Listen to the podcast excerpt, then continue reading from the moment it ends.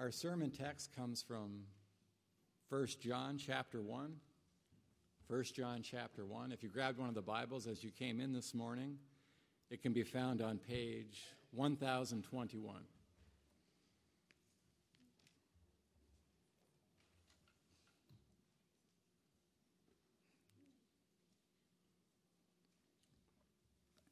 First John chapter 1 beginning at verse 1 that which was from the beginning, which we have heard, which we have seen with our eyes, which we looked upon and have touched with our hands, concerning the word of life.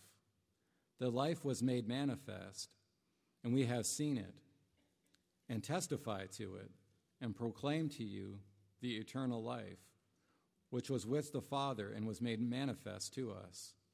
That which we have seen and heard, we proclaim also to you so that you too may have fellowship with us. And indeed, our fellowship is with the Father and with his Son, Jesus Christ. And we are writing these things so that our joy may be complete. This is the message we have heard from him and proclaimed to you that God is light, and in him is no darkness at all. If we say we have fellowship with him while we walk in darkness, we lie and do not practice the truth.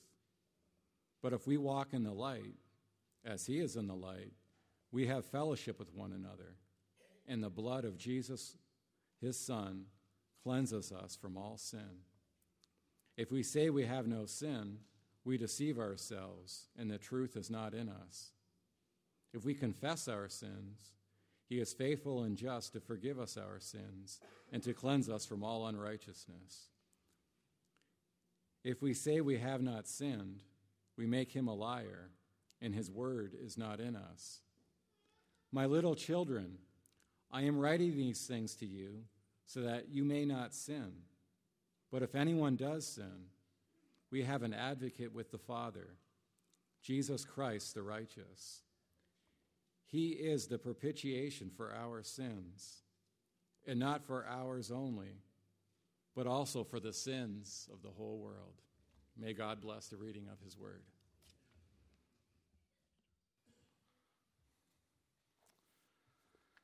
Well, if you're visiting this morning, we've been in a, a little three part Christmas series, and it's been walking through this first chapter and into this second chapter of John's first letter. And we're going to look at the first two verses of chapter 2 this morning, just two verses. We've already looked at chapter 1 in the previous two messages. Uh, but before we get into 1 John chapter 2, 1 and 2, I wonder if I could ask you a question. What kind of Christmas are you having? What sort of season are you having? Is it a, is it a season marked by what sorts of emotions? What sorts of experiences? Um, in my mind, there's, there's four ways we can experience the Christmas season, and you'll I think, enjoy this little graphic behind me that illustrates the four ways we, could, we can take it. This is not original to me, okay? I'm not claiming this, um, but it is helpful as far as thinking through um, the different ways we can experience Christmas. The first one in the, top, in the bottom left hand corner, so bottom left, the, the, the man with the candle. If you're looking at that picture, you're probably thinking of a Christmas story with Ebenezer Scrooge. And this is the first way that Christmas can be experienced. Before I get to the pictures, hold on a second. Look at the axes, the lines. This is important to the diagram. Okay, so on the horizontal line, on the left hand side, you have darkness later, which darkness is coming, and then you have light later on the right. And then in the vertical axis, you have light now and darkness now. So each one of these pictures corresponds to those different realities. First of all, Scrooge, this would be darkness later and darkness now.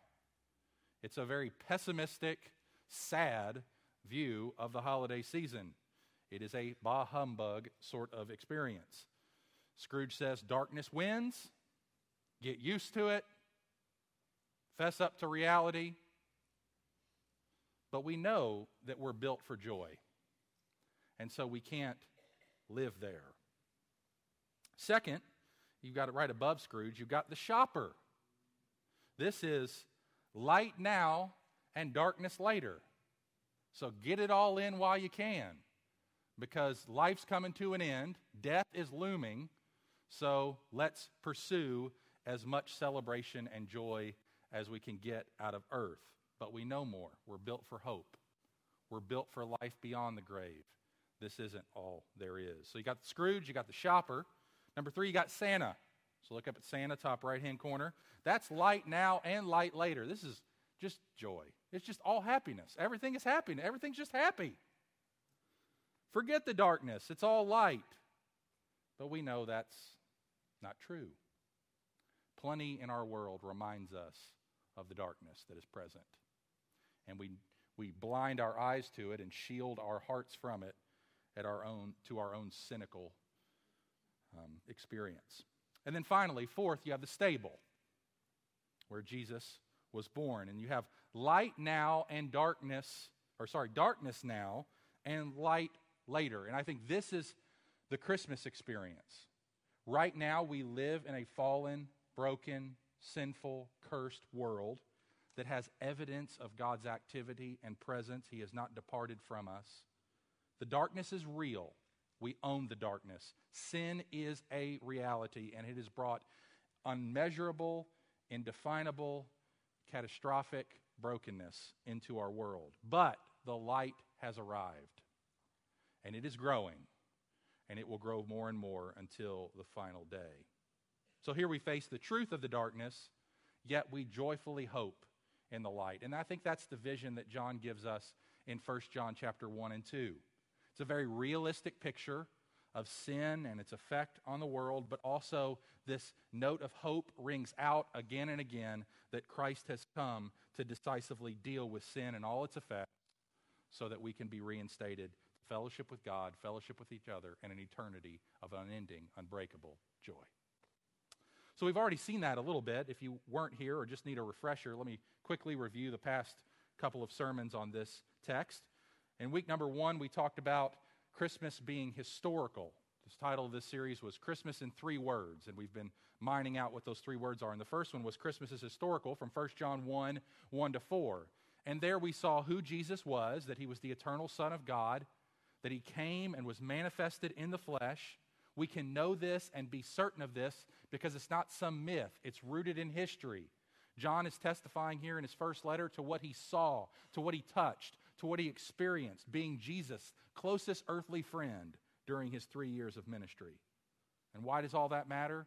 Because in and through the life, death, and resurrection of Jesus, we are reinstated into fellowship with God and fellowship with each other and a future of complete joy. So that was the first week. Christmas is historical. The second week focused on 1 John 1 5 through 10, and we talked about the second word Christmas is essential. That is, Christmas is essential for dealing with our biggest problem. And our biggest problem we talked about was in 1 John chapter 1 verse 5 that God is light and in him there is no darkness at all. And I said that's a big problem because we're not light and we have darkness. So how do we respond to that? If the problem is not with God, God is light is a glorious reality, it's a beautiful reality, but when light interacts with darkness and God cannot have fellowship with darkness and we have darkness and our darkness, that does not give us a lot of hope. And we talked about two bad responses to that. One is, I don't need this, whatever God's got to offer to solve this problem, which is to deny our sin. Or, I don't want this. That's another possible option. And we practice hypocrisy by claiming to have fellowship with God, but really walking in darkness. And really, that's what we love, even though we would claim to be a Christian. And then we saw the three great truths that we must have. I must have this, which is God sends the light, we believe, and we become sons of light, and we walk in the light by confessing our sins and receiving reinstated fellowship with God. I've been reading um, a new devotional by Paul Tripp. He's a, one of my favorite writers, Paul David Tripp, uh, called Come Let Us Adore Him, a daily devotional for Advent. And I wanted to read something from you for, for, on this theme that I read just a couple of days ago. This is Paul Tripp writing about this reality. And he says the following He says, The Christmas story confronts our delusions that we can live healthy and wholesome, independent lives. If we were capable of being what we were supposed to be and doing what we were designed to do, And if we were able to solve our deepest and most foundational problems, then there would have been no need whatsoever for Jesus to take on human form, to be born as a baby, to live, die, and rise again. The Christmas story confronts us with our dependency. The Christmas story tells us that we need help. The Christmas story tells us that spiritual need and spiritual dependency are universal and inescapable. It makes no sense to celebrate the birth of Jesus when you strive for independence. The birth of Jesus, Tripp says, destroys the logic of human independence. It crushes the belief that our lives belong to us to live as we choose. The Advent narrative doesn't let you hold on to the belief that you can live as you were created to live without any power of wisdom or wisdom but your own. The coming of Jesus levels the playing field. It puts all of us in the same category. Doesn't matter if you're man or woman, young or old, whether you were born, where, where you were born, how much money or education you have, what race you are, what natural gifts you possess. If you are a human being, the Christmas story confronts you with the depth of your need for help. But the Christmas story doesn't just confront you with your need, it also introduce you, introduces you to the ultimate helper. The Christmas story is about help coming to earth. He lay in that manger, and he will soon hang from a cross all to provide for us the help we desperately need. So that brings us to our text this morning. 1 John chapter 1 verses or 1 John chapter 2 verses 1 and 2 and the third essential or third word to describe Christmas and it is Christmas is joyful. Because these two verses contain amazing things that should thrill our hearts and send us into a spirit of joy. And I pray that's what would be the result of our time thinking through these two verses together this morning. So notice how we'll get to those three in just a moment, but I want to set us up by seeing what John says to us at the beginning of chapter 2, verse 1. Notice how he writes. He says, My little children, I am writing these things to you so that you may not sin. Now, why does he say that? Well, he doesn't want us to take the promises that are given to us in the previous verses and turn them into a license to live however we want. You know, this is how a lot of people hear grace. It's how a lot of people hear the gospel because the gospel is good news. It's not good advice. It's not about here are five, ten tips to improve your life and get you right with God. No, it's news that announces of something that has been done for you, of which you contribute nothing to, that you just simply receive with the empty hands of faith. It's a free gift, it's a free offer. But we can take that message and abuse it in our sin.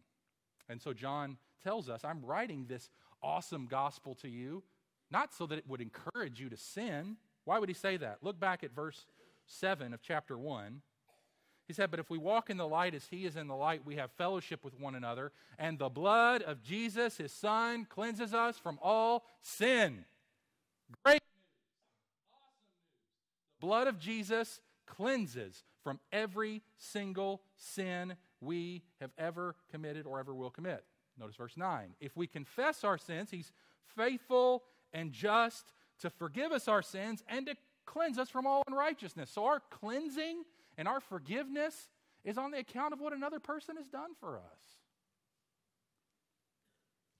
But he doesn't want the cleansing blood of Jesus and the full forgiveness of our sins to move us to think lightly of sin. Because if we remember, our sin caused the Son of God to be crushed under the wrath of God. And if we think that's a light thing, if we think that's not a precious thing, then we don't know our sin nor the cross as we ought. And really, we don't get the gospel. And the gospel hasn't gotten us. To interact with sin in a lenient way actually puts us in the category of verse 6 of chapter 1. If we say we have fellowship with him and yet walk in darkness, we lie and don't practice the truth. Say, I'm, I'm trusting the gospel. It's by grace alone that I'm saved. But I don't care about God. I don't walk with God. I don't set the Lord always before me, living consciously under His Lordship in every single decision I make. Because salvation is free and it's easy and you just have to receive it. I've interacted with people who hear the gospel that way. Share the gospel freely, fully. They're like, okay, that's all? Cool, I'll take it. And that's it like it's like getting your ticket punched or something. That's not how you receive the gospel. So John is very aware of that. He doesn't want us interacting with sin in a lenient way, but there's a second error he wants us to avoid as well. That's the error of license, of treating the gospel as though it were a small thing, sin as though it were a small thing. But he also doesn't want us to be discouraged. Notice what he says again, chapter 2, verse 1. I'm writing these things to you so that you may not sin. But if anyone does sin, we have an advocate. So at the same time, he's acknowledging another reality that we as God's people are not perfect. To deny we're sinners is a form of deception. Remember that? 1 John chapter 1 verses 8 and 10 if we say we have no sin we deceive ourselves. Verse 10 if we say we have not sinned we make him a liar. So we acknowledge that we're sinners. Not to be perfect to qualify for heaven. While Christians don't and can't live continually in unrepentant sin, that doesn't mean that sin doesn't live in us and we don't struggle with sin and we don't fight sin. So, holding these two statements in tension, brothers and sisters, is very, very important. It's possible to be too lenient or too severe toward our sin. Too great a lenience almost encourages us in sin by stressing God's provision. You know, you just he'll keep on cleansing, you just keep on sinning.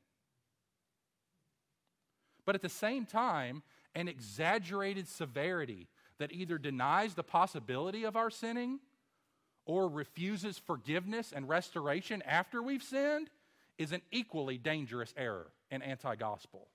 Both lenience and severity are condemned by John.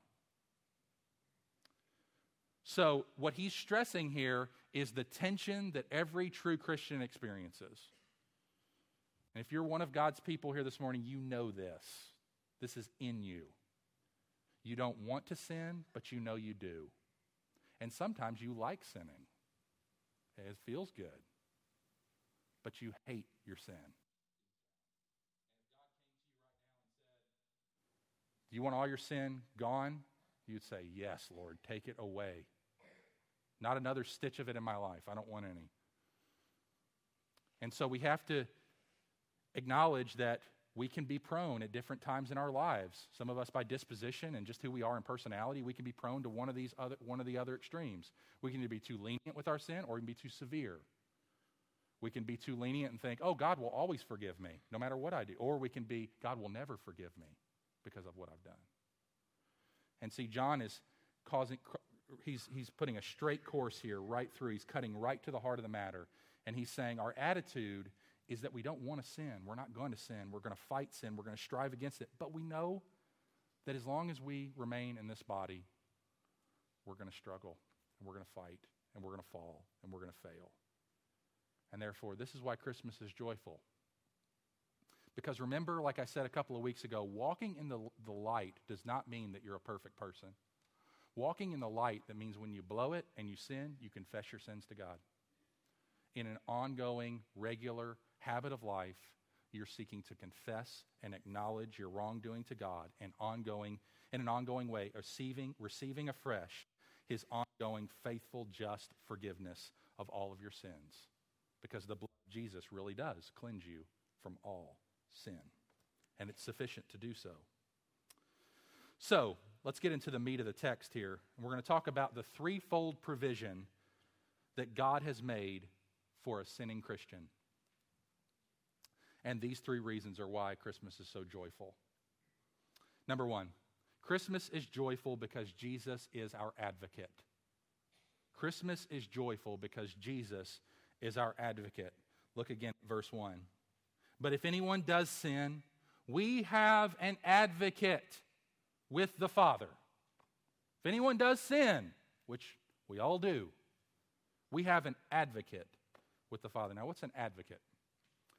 Jesus is our advocate in the sense that he speaks up on our behalf in the presence of his Father in relationship to our sin. That's what an advocate does. Speaking up on your behalf in the presence of the Father in relationship to your sin.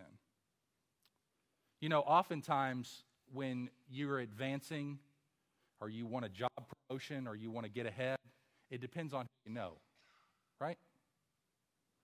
Networking is so vital in our day and age of jobs, and you'll sometimes hear people say, you know, feel free to drop my name. Feel free to use my name if it would help open the door for you with that person. We all understand that some names open doors because of the reputation that's associated with that name. And that would otherwise be closed. Those doors would otherwise be closed without that name. And you know what Jesus, our advocate, does before the Father? He says, Go ahead and use my name, it'll help. Christ doesn't just open the door, He takes our hand in His, He ushers us to the Father's throne, and He stands beside us and pleads our cause. Do you want to know? You ever ask yourself, what does Jesus live for? What's he live for? He's living now. He's raised from the dead, ascended to the right hand of God. What does he live for? Hebrews 7 tells us what he lives for. You to know what he lives for? Hebrews 7:25 says he lives to make intercession for those who draw near to God through him. Jesus is living to be your advocate before the Father. And he does this willingly. He's not like the fatigued defense attorney that gets another call. Oh no. They blew it again. I got to go to court again for this one. He's committed the same crime four times. As if the Son of God were weary in his pleading for us. No.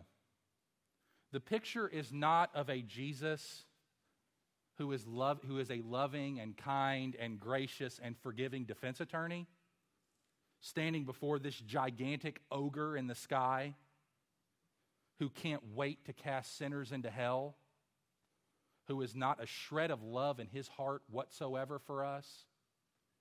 And Jesus is just coaxing him and twisting his arm to get this strict and judgmental judge to show some mercy to us and throw us some crumbs. If that's your image of the advocacy of Christ, you got some work to do in the scriptures to come to a better understanding of who God is. And I'm here to help you with that this morning. John's here to help you with that this morning. Because notice what John says. Who is Jesus advocating before us with? Or with whom is Jesus advocating for us? With the Father. With the Father. So it's not like Jesus' love saying to justice, God, show them mercy. No, when Jesus, the advocate, stands before the Father, it's justice standing before love. That will change your view. It's not love, Jesus, standing before justice, God. It's justice, Jesus, standing before love, God. It's not, though, he is saying, Please, God, show them mercy. I know you are just. I know they deserve hell, but show them mercy. No, it's saying, Father, you may justly show them mercy now because of what you have sent me to do. It's not an advocacy of love against justice, it's an advocacy of justice to love, so that God may love and show grace justly to those who trust in Christ. That is the whole point of 1 John 1 9. He is now faithful and just to. See, the problem for God's forgiveness is not his love for us. The problem is his justice. So the cross is all about God finding a way for his love to be eternally resting upon us where it not but not at the expense of his justice and holiness he has to uphold it. So Christ stands before the Father and says, "Father, remember you are absolutely justified to forgive them. I know it's in your heart you've always wanted to. That's where you sent you sent me for that reason." For God so loved the world that he gave his only Son. He did not send his Son into the world to condemn the world, but that the world would be saved through him. That's the heart of God for his people. And so when Christ stands before them, but before the Father on our behalf, he is advocating as the just one to the loving one, saying, Father, you know that there is infinite merit in my work for all of the transgressions of my people. You've designed the atonement to be that. And so, therefore, you may justly and freely forgive them, and the Father's heart is renewed and leaps again, recognizing that He can eternally love us as a result of what His Son has lovingly and graciously done on our behalf. So, how is Jesus qualified to advocate for us then? Well, our next two points give us insight into that. Two more reasons to be joyful. This is the reason that Jesus can advocate on behalf of the Father to us, or on behalf of us to, to the Father. Number two, here's the second reason Christmas is joyful Christmas is joyful because Jesus is our righteousness. Christmas is joyful because Jesus is our righteousness. Notice again what John says. Verse 1, middle of verse 1. But if anyone does not does sin, we have an advocate with the Father, Jesus Christ the righteous. Jesus Christ the righteous. Why is John throwing that in there? Why didn't he just say, if anyone sins, we got an advocate with the Father, Jesus Christ? That's enough. But no, he describes Jesus as the righteous one. Jesus Christ, the righteous. And it's because John emphasizes Jesus' righteousness and purity in opposition to our unrighteousness and impurity. See, we stand before God and have an advocate who advocates for the unrighteous as the righteous. You can see John's emphasis on Jesus' righteousness in a number of passages here in 1 John. I want to point a few of them out to you. 1 John chapter 2, verse 6 says, Whoever says he abides in him, that is in Jesus, ought to walk in the same way in which he walked. What was the way in which Jesus walked? The righteous life. Verse 29 of chapter 2 If you know that he is righteous, that is Jesus, you may be sure that everyone who practices righteousness has been born of him. And we see it again in chapter 3, verses 3, 5, and 7. I'm not going to read those to you. But why is all that so important? Why is it so important that Jesus is righteous? It's important because the New Testament makes it clear that God in salvation shows grace, but he shows grace in such a way that all the concerns of his justice are fulfilled to the nth degree. They are filled and fulfilled to the nth degree by the active life of Jesus lived in perfect obedience to God. Jesus came and was born of a woman, according to Galatians 4, Mary, under law. That is, under the obligations that we were required to fulfill in the beginning if we were going to inherit eternal life. But as you know, Adam failed. So the second Adam comes and lives a perfect life of obedience so that that perfect life might be imputed, given, reckoned, counted to us by faith in Christ alone. So he positively obeys all of God's law, and negatively, he receives in his own body on the cross the penalty of our sin, so that he can stand as the righteous one before the Father in our place that we might be forgiven and God might be just. Jesus is righteous. And so John says, when you're weighed down by your sins, remember two things.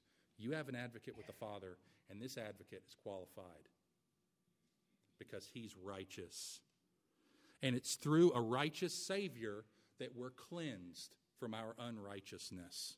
2 Corinthians 5:21 God made him Jesus who knew no sin to be sin for us so that in him in Jesus we might become the righteousness of God. 1 Peter 3:18 Christ died for our sins, the righteous for the unrighteous, that he might bring us to God. That's why John is emphasizing the righteousness of Jesus. Because in Jesus' death on the cross, the one who has acted righteously now advocates for us before the Father, speaks up on our behalf, because we are those who are unrighteous and we need a righteous Savior. So when Jesus advocates for us, he says, Father, look not to their righteousness, look to mine. Because it's in my righteousness that their righteousness is given, because they are in union me. So that's the second reason that Christmas is joyful. Christmas is joyful, number one, because we have an advocate. Jesus is our advocate. Christmas is joyful, number two, because Jesus is our righteousness. And number three, Christmas is joyful because Jesus is our propitiation. Notice chapter 2, verse 2. He is, that is Jesus, He is the propitiation for our sins, and not for ours only, but also for the sins of the whole world. So here's a word that we use all the time Propitiation. Did you use that in your conversation this week? It's an uncommon word, it's a biblically important word. And in case you don't know what that word means, it's okay. I want to give you the meaning of it. It's a very, very important word. To propitiate something or someone is to satisfy the wrath of God against sin. That's what propitiation is. It means to turn away to satisfy divine justice, divine wrath against human sin. It means to offer a sufficient sacrifice that appeases God's just judgment and righteous anger against us and against our sin. That's what propitiation means, and that's what Jesus did, and that's why Christmas is joyful. He is the one who, in his death, has turned away the condemnation of God against all those who trust in him. He's borne the wrath of God wholly and solely and only, and therefore Christ's person and work are the ground of our fight against sin and the source from which all of our holiness flows and the basis on which all of our forgiveness rests. And thus, the reason why those who trust in Christ are not frozen and paralyzed by their sin and not hopeless in their fight against sin is because Jesus has died for it. Now, this word propitiation is used one more time in this letter, and I want you to look at it with me. Go to chapter 4 of 1 John. 1 John chapter 4, and look at verses 9 and 10. These are amazing verses, some of the most precious in the whole letter. 1 John chapter 4, verses 9 and 10. Notice, and before I read these verses, let me just say this. This is important because propitiation among even a lot of professing Christians gets a bad rap. You know why it gets a bad rap? Not because it's in the Bible, but because people misunderstand it. They think, like I said previously with Jesus Christ being our advocate, that somehow you've got this angry God that doesn't love us and that just wants to send us to hell. And then Jesus steps in and says, Well, wait, I love him, God. I love him. And then they picture it's like divine child abuse. That's what some people have called propitiation. It's, well, the son takes all the licks, he goes and gets spanked and gets abused by the father so that God can forgive us. That is not the picture of the Bible. And it's not the picture of propitiation. This is the picture of propitiation. And make sure your, your thoughts are anchored in what the text says and not in what our culture thinks. 1 John chapter 4 verse 9. In this the love of God was made manifest. You want to know that God loves people? Here's how it's shown. That God sent his only son into the world. That's Christmas so that we might live through him. God wants us with him. Verse 10 And this is love. This is love. This is the definition of love. Not that we have loved God, but that he loved us and sent his son to be the propitiation for our sins. It is the expression of God's love for us that Christ died under the wrath of God for us. God the Father wanted it that way. God the Son wanted it that way. God the Spirit wanted it that way. Because, in a very true sense, He'd rather die than be without us.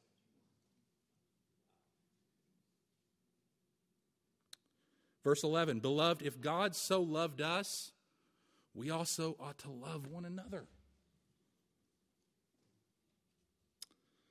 So, if John writes of propitiation here and in chapter 2, verse 2, and of forgiveness of sin in chapter 1, then the way in which he forgives us is because the blood of Jesus has cleansed us from all of our sin. It has paid our sin debt to God.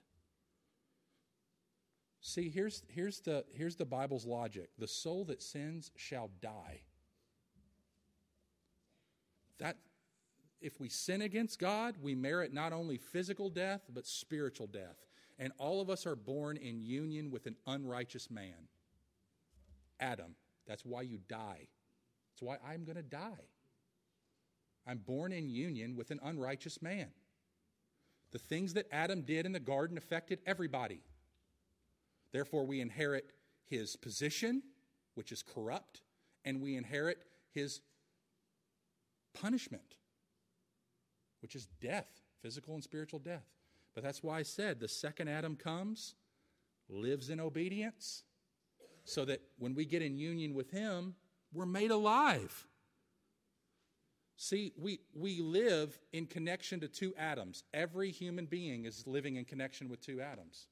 Either you're born naturally and you just live in the regular Adam and you die and suffer the punishment for your sin, or the second Adam, you get in union with him and his righteousness becomes yours and his death becomes yours, such that the old Adam's unrighteousness and the old Adam's death no longer are yours because you're in union with the new Adam, and therefore your death becomes a passage into life.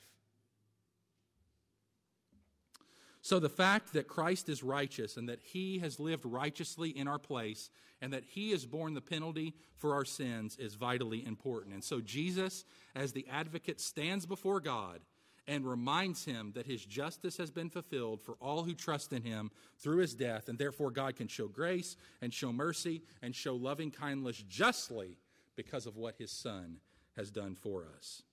It's the, this is the picture Christ is our attorney and his portfolio contains his righteous life and his propitiating death. And he stands before his Father in heaven, and every time we sin, he doesn't make a new propitiation. He doesn't come down here and live again, another righteous life. No, he doesn't live again, and he doesn't die again and again. Instead, he opens his portfolio and he lays the exhibits of Good Friday on the bench before the judge photographs of the crown of thorns, the lashing, the mocking, the soldiers, the agonies of the cross. And then the last page of that portfolio contains three words It is finished. And Justice smiles and asks no more. Here's what, again, I want to quote from Paul Tripp, and we're going to wrap up our sermon and sing as an, as an appropriate response to this. I want to read one more quote from Paul. And just let this land on you as a, an expression of God's kindness and love. Paul writes If God was willing to send his son to restore our relationship of love with him, you can be sure that he will not let anything separate us from his love.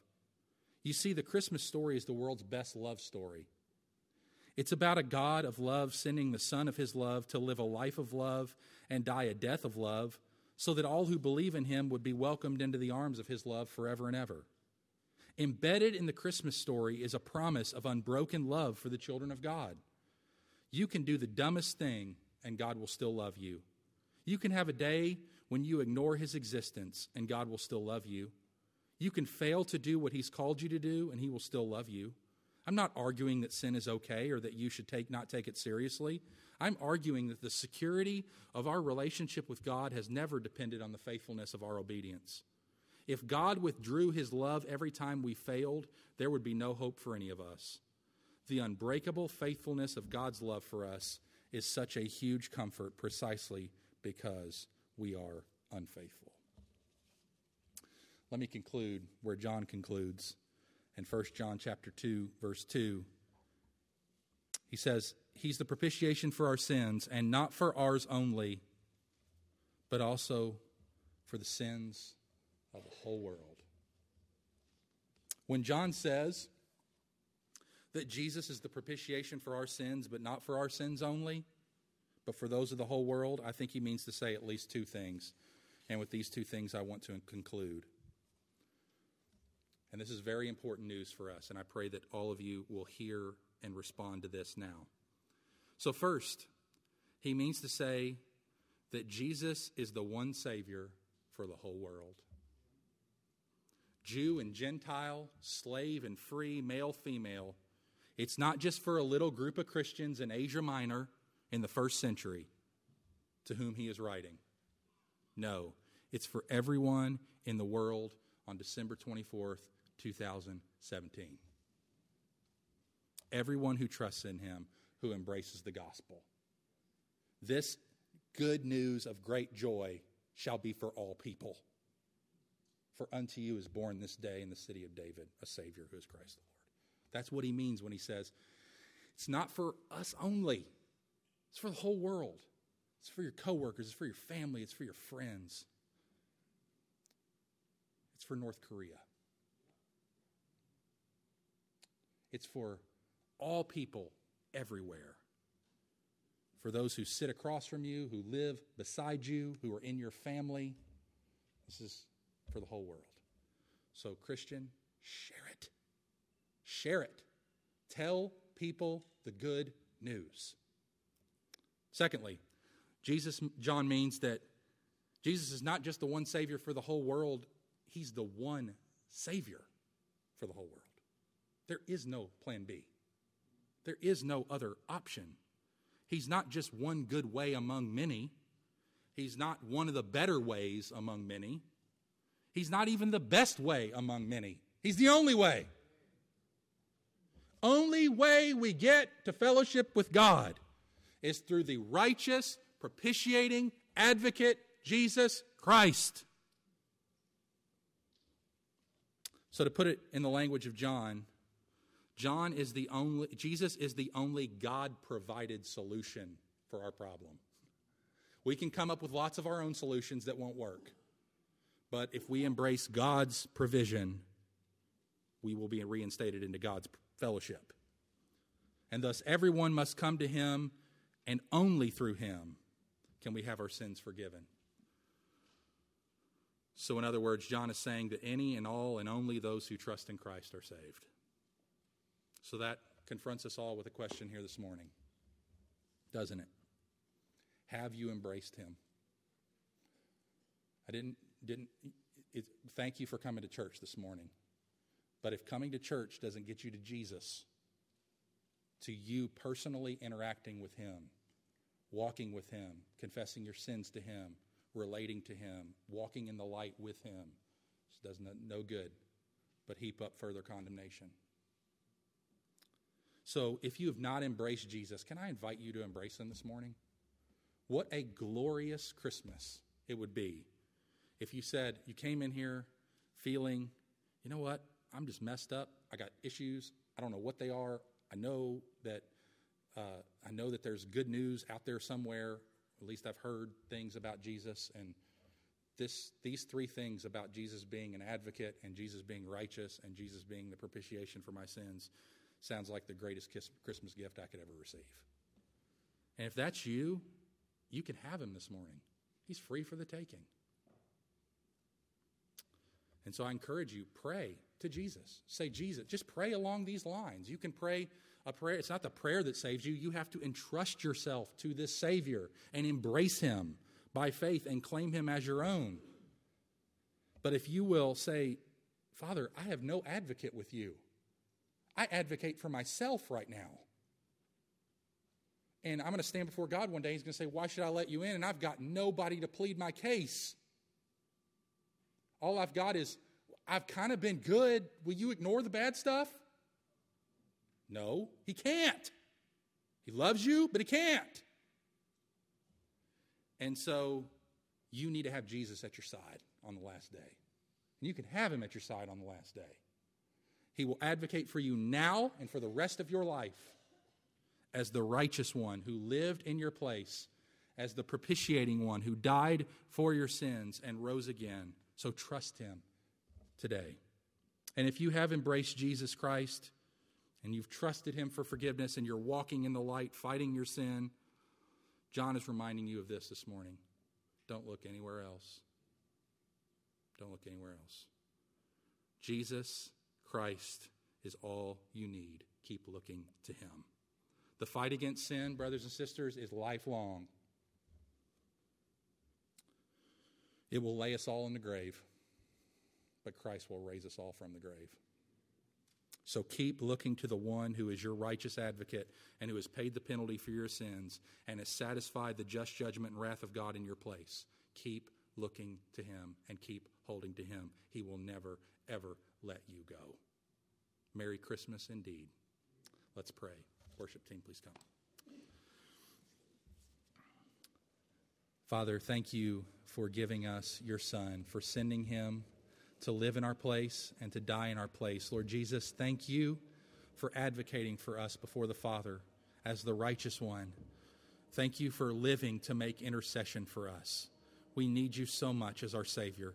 And thank you, Lord Jesus, for sending us another helper. Holy Spirit, thank you for being another advocate you came as the one who indwells us and has sealed us and is another helper, another counselor, another advocate who will be with us till the end. So, Father, thank you for loving us and thank you for the opportunity to respond now in light of these, this good news of great joy that we have considered this morning. Help us to sing with our hearts and, with, and, and to, to, to recommit our lives into your safekeeping resting only and solely in Christ. And for all those who are outside of Christ this morning, would you draw them to Him irresistibly and powerfully for His glory and their good? In Jesus' name, amen. Let's stand and sing.